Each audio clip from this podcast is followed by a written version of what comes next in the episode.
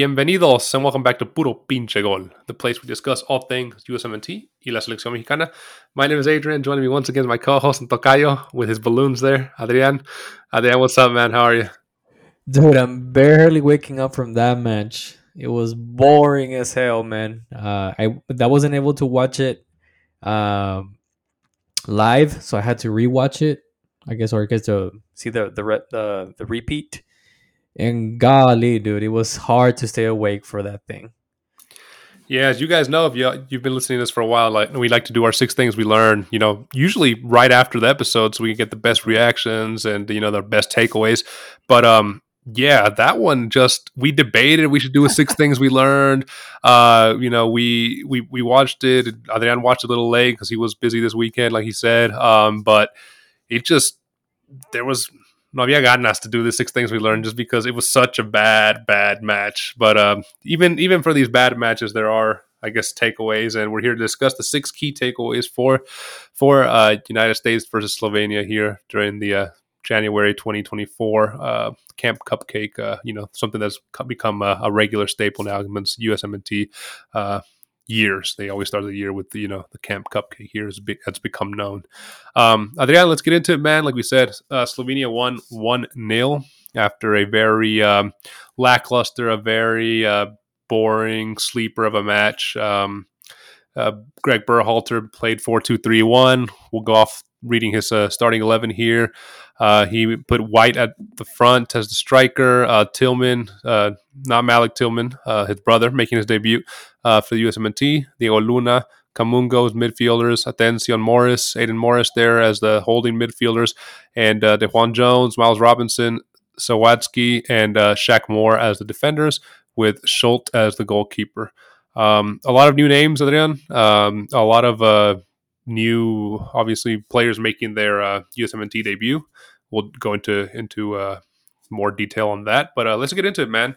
Uh, I think this, this one's going to be one with more negatives than than positives, and the first one I want to bring to your attention, man, and to our listeners' attention: U.S. is now winless in their last six straight matches against European opposition. The last time the USMNT won against the Euro team was back against Bosnia and Herzegovina in uh, December 2021. What a stat, man! It's been a while, dude. It's been a while. I mean, and I mean, if you if you put in consideration the last six matches, so you have Slovenia, and then before that you had Germany.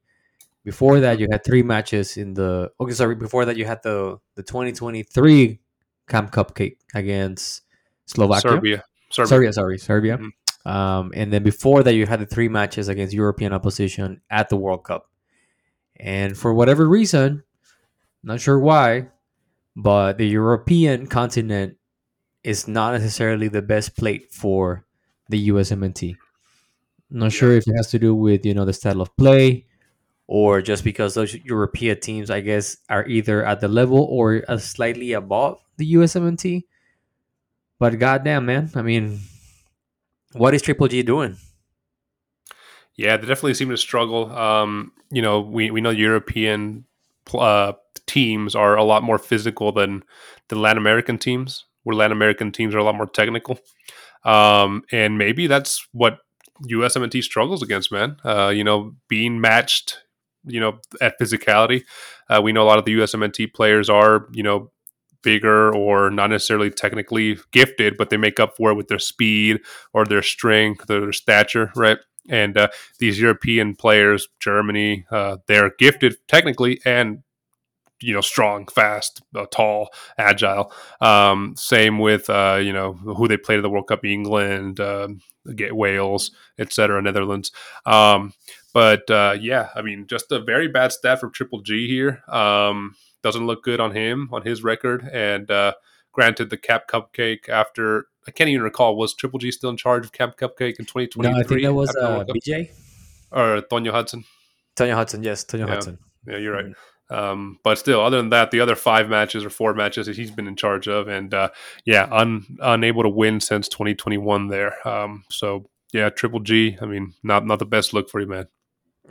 I mean, if you, if you want to make the jump into becoming a better national team, right? These are the kind of matches that you're gonna that you gotta own, and even if it's just, if it's a Camp Cupcake, right? Yeah. Uh, bring a decent team and die of something, dude. Like show up to the to the match and do at least the minimum. Yeah, and it wasn't even like you're playing a, a, a superpower. You're playing Slovenia, and you're playing them at home. And what I've read, I'm not going to pretend to, to be an expert on Slovenian players. This is Slovenia's like B and C team. It's not even their starters. It's nothing but uh, players from their league in Slovenia, not necessarily other leagues throughout Europe. So, I mean, okay, this is an MLS squad, but you would think an MLS squad would be able to beat or at least look better than they did against the Slovenia B or C team. So disappointing, uh, to say the least. That brings us on to our uh, another negative here that kind of goes hand in hand with with this. Um, the USMNT should have used this opportunity to test out Olympic under 23s. Uh, you know, the USA has finally qualified for Olympics here in, in the summer for the first time since 2008, I believe. Um, and only five of the 11 starters were age eligible, you know, for the Olympics. As you know, Olympics are under 23 tournament with three um, over 23 players permitted on the squad. Uh, so yeah, I mean, if, if you want to make at least a make this this international break more useful and to get something out more out of it, to get you know more learning experience out of it, or start prepping for that. Uh, you know, use this opportunity. It's it's not like you have a lot of opportunities to to to play these guys before the Olympics start. So use every every chance you can, and uh, yeah, I mean, I, I, that's another negative. I think. I mean, he he he he didn't make the most out of this opportunity to allow you know for for the for the summer plans, right? Is is Triple G coaching uh, the the Olympic team? I believe that's how it works. Yeah. Really? All right, that's so, interesting. Yeah. Well, I mean, more to, more to, to your point, dude. It's like we often see a lot of criticisms on these January camps, right? These cupcake camps, and people often think, "What's the purpose of this? What what are you calling players that might not even have a chance to debut on the USMNT? Um, like you're, you're not even calling prospects that you're actually following on a daily basis or on a monthly basis to be as a backup for your B or A team, right? Make the best out of this. You have a a high, uh, you know, a very important competition, a high visibility competition, a competition that actually can put you in a spot to continue scouting players that might be good backups for your B and A team. Yet you choose to grab players who have almost no chance to become a regular feat on the USMNT. Use this time to, you know, mesh with your under 23s maybe bring one or two uh, veterans so they can you know they can i guess set the tone or at least help you uh, convey the message of hey this is what the usmnt has for you. If you commit to us right? Or if you stick you, you continue playing with us until the your um, i guess uh, major team debut. But you know after this match what, what can you make out of this? Even even the, those five six players that were are uh, age eligible to play for the U under 23 um, was it really worth it to see them like this does this benefit their chances of being getting called up for that competition Right. If anything, if, after that performance, it probably worsens their chances. yeah, and uh, sorry, quick, quick correction here. No, uh, Gregg Berhalter, obviously he's he's in charge of the whole USMNT program, right? He's the head coach, but uh, the actual U23 Olympic coach is uh, Marko Mitrovic. He's a Serbian. Okay. Uh, gotcha. So yeah, so it wouldn't be Triple G. Oh, but, uh, he he is Serbian, huh?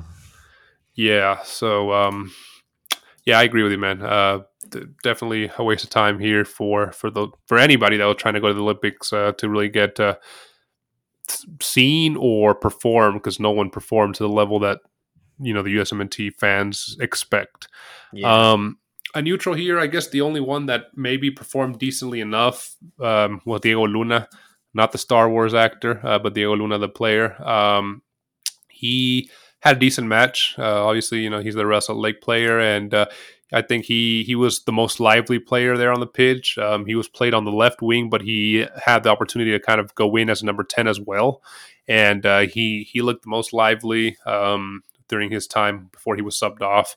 Uh, created the I guess the, the better chances at goal, better crosses, but uh, he wasn't really rewarded none of his teammates, you know, were able to do anything with his chances created. So, I mean, Diego Luna, I guess, good job, man. You stood out, but it's like standing out amongst not a lot of not performers, right?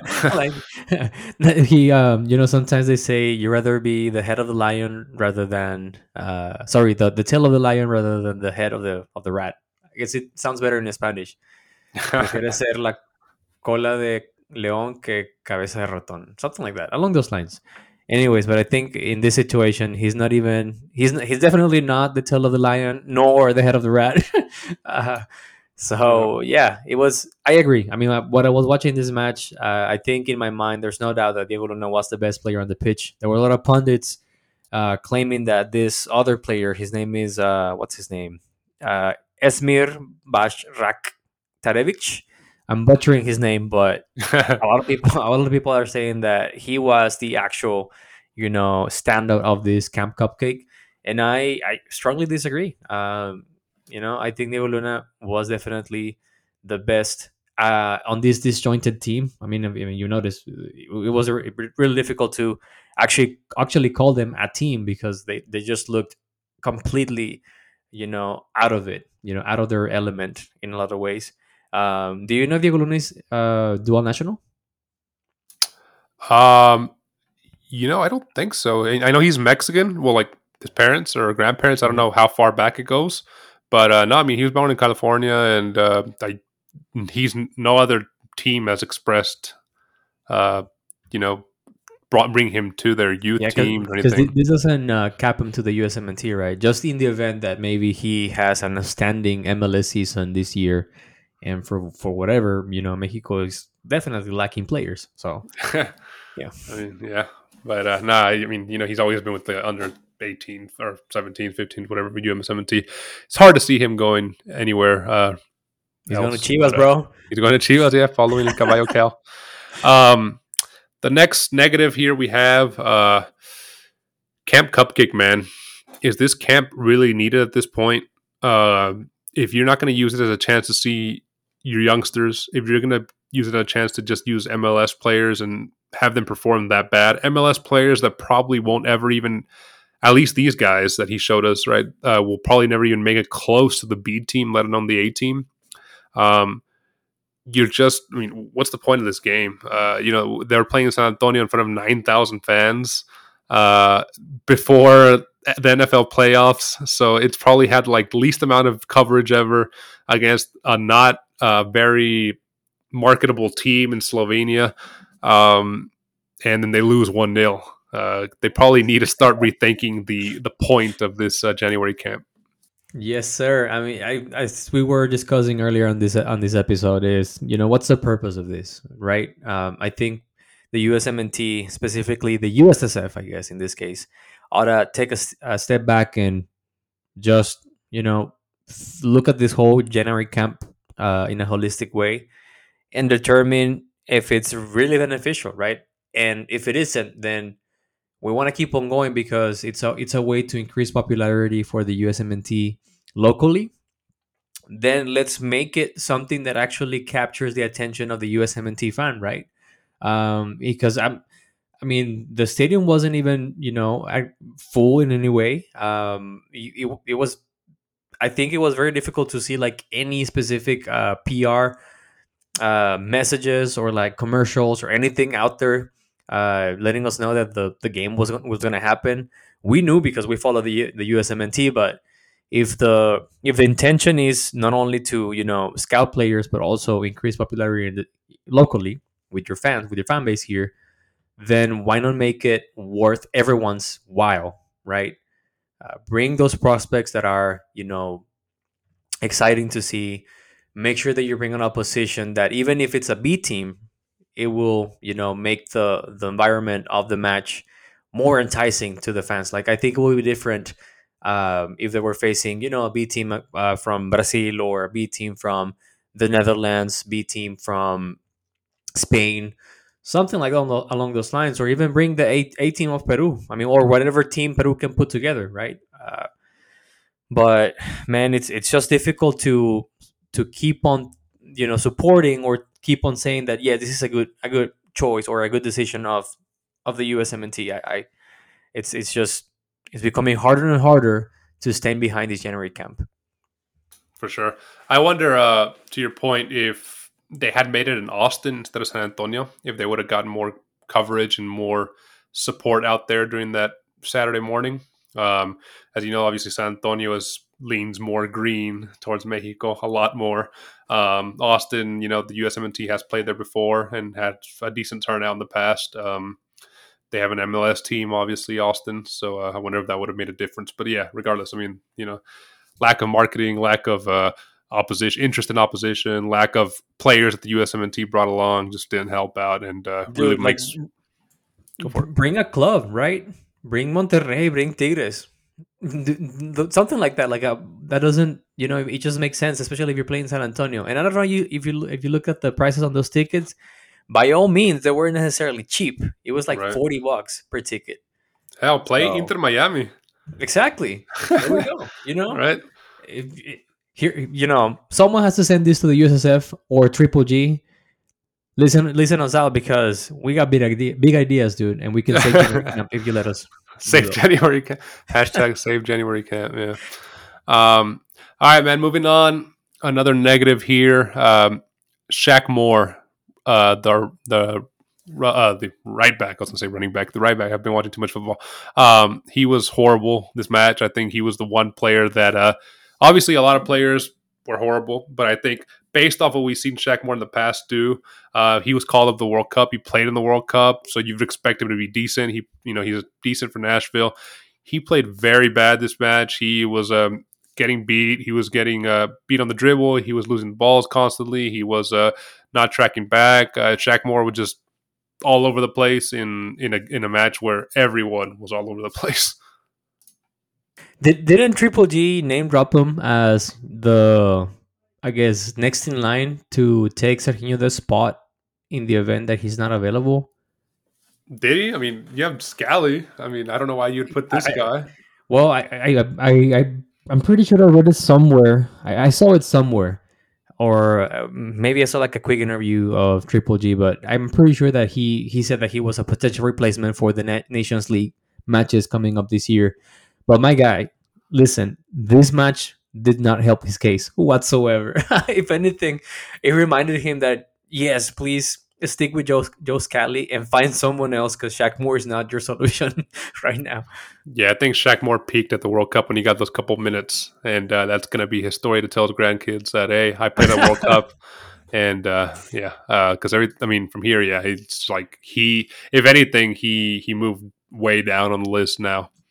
Um, Precisely. Yeah. And to wrap this one up, man, uh, I guess we always try to end it on a positive, and you, there was no positives here though, so we're ending it on neutral.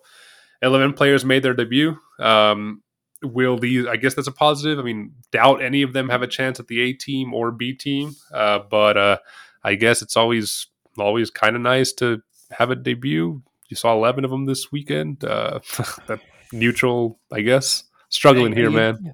I guess so. Like this is this is the, the the best example of tying players to a national team just for tying players to a national team, right?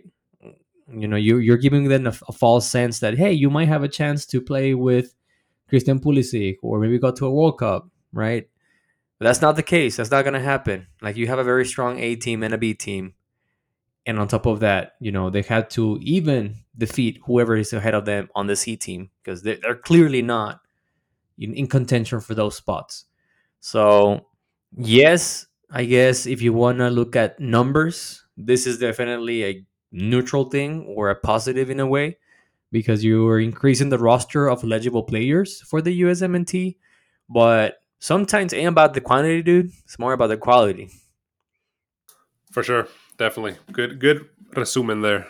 Um and with that, that's kind of our resume, our, our summary of the six yeah. takeaways from this match. I mean, as you guys saw, we uh, we struggled to get this list together. We struggled to finish that match. Um, I'm, I'm, sure a lot of y'all USMNT fans did as well. Um, maybe even change the channel to watch the NFL playoffs that Saturday. But um, yeah, uh, Adrian, man, as we wrap up the six things we learned, brother, where can our listeners find us, dude? They can always find us on YouTube. Don't forget to subscribe, hit the like button, and turn on the notifications. You can also find us on Apple Podcast, Spotify, or wherever you get your podcast on. Last but not least, you can also find us on Twitter and Instagram at Puro Pinche. We post stuff every now and then. and make sure to follow us and let us know in the comments below. Um, what did you guys think of this match? Did you even watch it? Did you watch it all the way? Was any you know player other than Diego Luna that you thought you know deserved maybe some accolades here? Um, and uh, yeah, just let us know if your uh, your thoughts on the January uh, Camp Cupcake for sure for the USMNT. Definitely interested in uh, interacting with you guys, listening to what you guys have to say there in the comments. Uh, the Ad Man, another episode with you, brother. Um, see you in the next one. Always a pleasure, my friend. Take Likewise, dude. See ya.